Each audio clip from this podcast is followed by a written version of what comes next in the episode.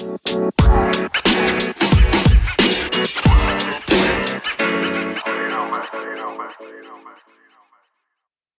morning, afternoon, or evening, wherever you are in the world, and welcome to Dad's Beards Nerds News for October 29th, 2019. The semi daily news that even plants crave and Anchor's number one gaming news podcast.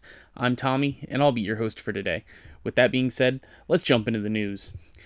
EA will sell games on Steam again, starting with Star Wars Jedi Fallen Order and Apex Legends by Matt Kim of IGN. EA games are returning to Steam. The company announced that new releases like Star Wars Jedi Fallen Order will be released on Valve's digital storefront, while past games will be available through EA Access. Today, EA announced that EA Access will be available on Steam next year. This is a subscription service where for $4.99 a month, members can get unlimited access to select library of EA games, including Madden NFL 19 and Anthem. Furthermore, releases like Star Wars Jedi Fallen Order will be available directly from Steam. EA also announced that in the coming months, other major titles like The Sims 4, Unravel 2, Apex Legends, FIFA 20, and Battlefield 5 will be available on Steam as well. EA hasn't released a game on Steam since 2011, so today's news is exciting for anyone who's a fan of EA games but isn't interested in its Origins launcher. I think anyone who isn't a fan of Origins is jumping for joy right now. Most PC gamers use Steam, so it's kind of a no brainer for them to return to this platform.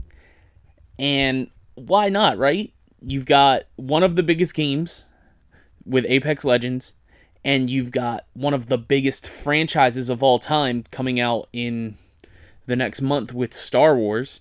So, this is the perfect time to capitalize on going to Steam and getting those PC sales there. And our next story EA cancels NBA Live 20, plans to change the series for next gen consoles, also by Matt Kim of IGN. EA has announced that NBA Live will not ship this year after previously announcing the title would be delayed to late 2019. Now EA is looking to retool the series for next gen consoles before releasing NBA Live 20, during EA's quarterly financial earnings call for, for quarter two of 2020, EA CEO Andrew Wilson revealed that the company will not release NBA Live 20. Instead, NBA Live will be redesigned for next gen. Honestly, I didn't know that this game was announced for this year. With how these games have been received over previous years, a year off to focus on next gen just might be the right call here. And our next story for today Borderlands 3 Maliwan Takedown Endgame unveiled alongside a spooky surprise by Richard Walker of XboxAchievements.com. Gearbox has announced a bunch of new Borderlands 3 stuff today, including the fifth and final week in its Borderlands 10 year anniversary celebration, which is a spooky surprise. Said spooky surprise is a set of four creepy Vault Hunter heads one for each character, so you can get ready for Halloween. As well as a spooky cosmetic item, you can look forward to the free takedown at Maliwan's Black Site event, a permanent endgame edition coming soon for four players to tackle at level 50.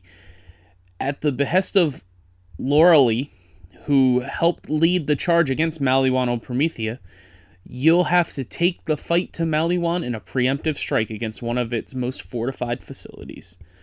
This is exactly what Borderlands needs. Right now, there isn't much of an endgame, especially when you hit level 50. So I'm all for it.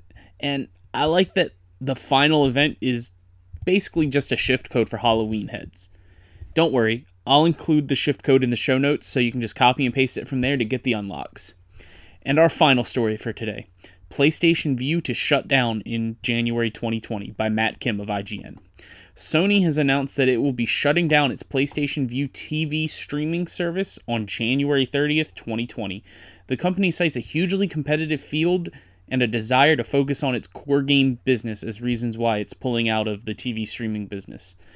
Today, we are announcing that we will shut down the PlayStation Vue service on January 30th, 2020.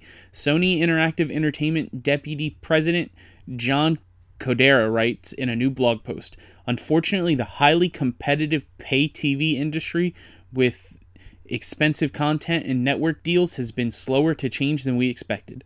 Because of this, we have decided to remain focused on core gaming business. This is kind of a surprise to me.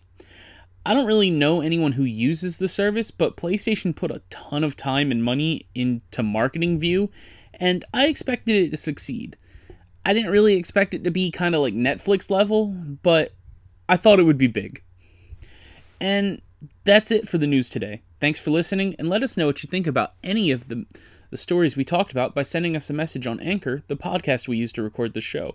If you'd like to support the podcast other than listening, please check out our Anchor page at anchor.fm slash dadsbeardsnerds, where you can donate to us via the support this podcast button and sign up on Twitter for a monthly donation of 99 cents, 4.99 or 9.99 a month.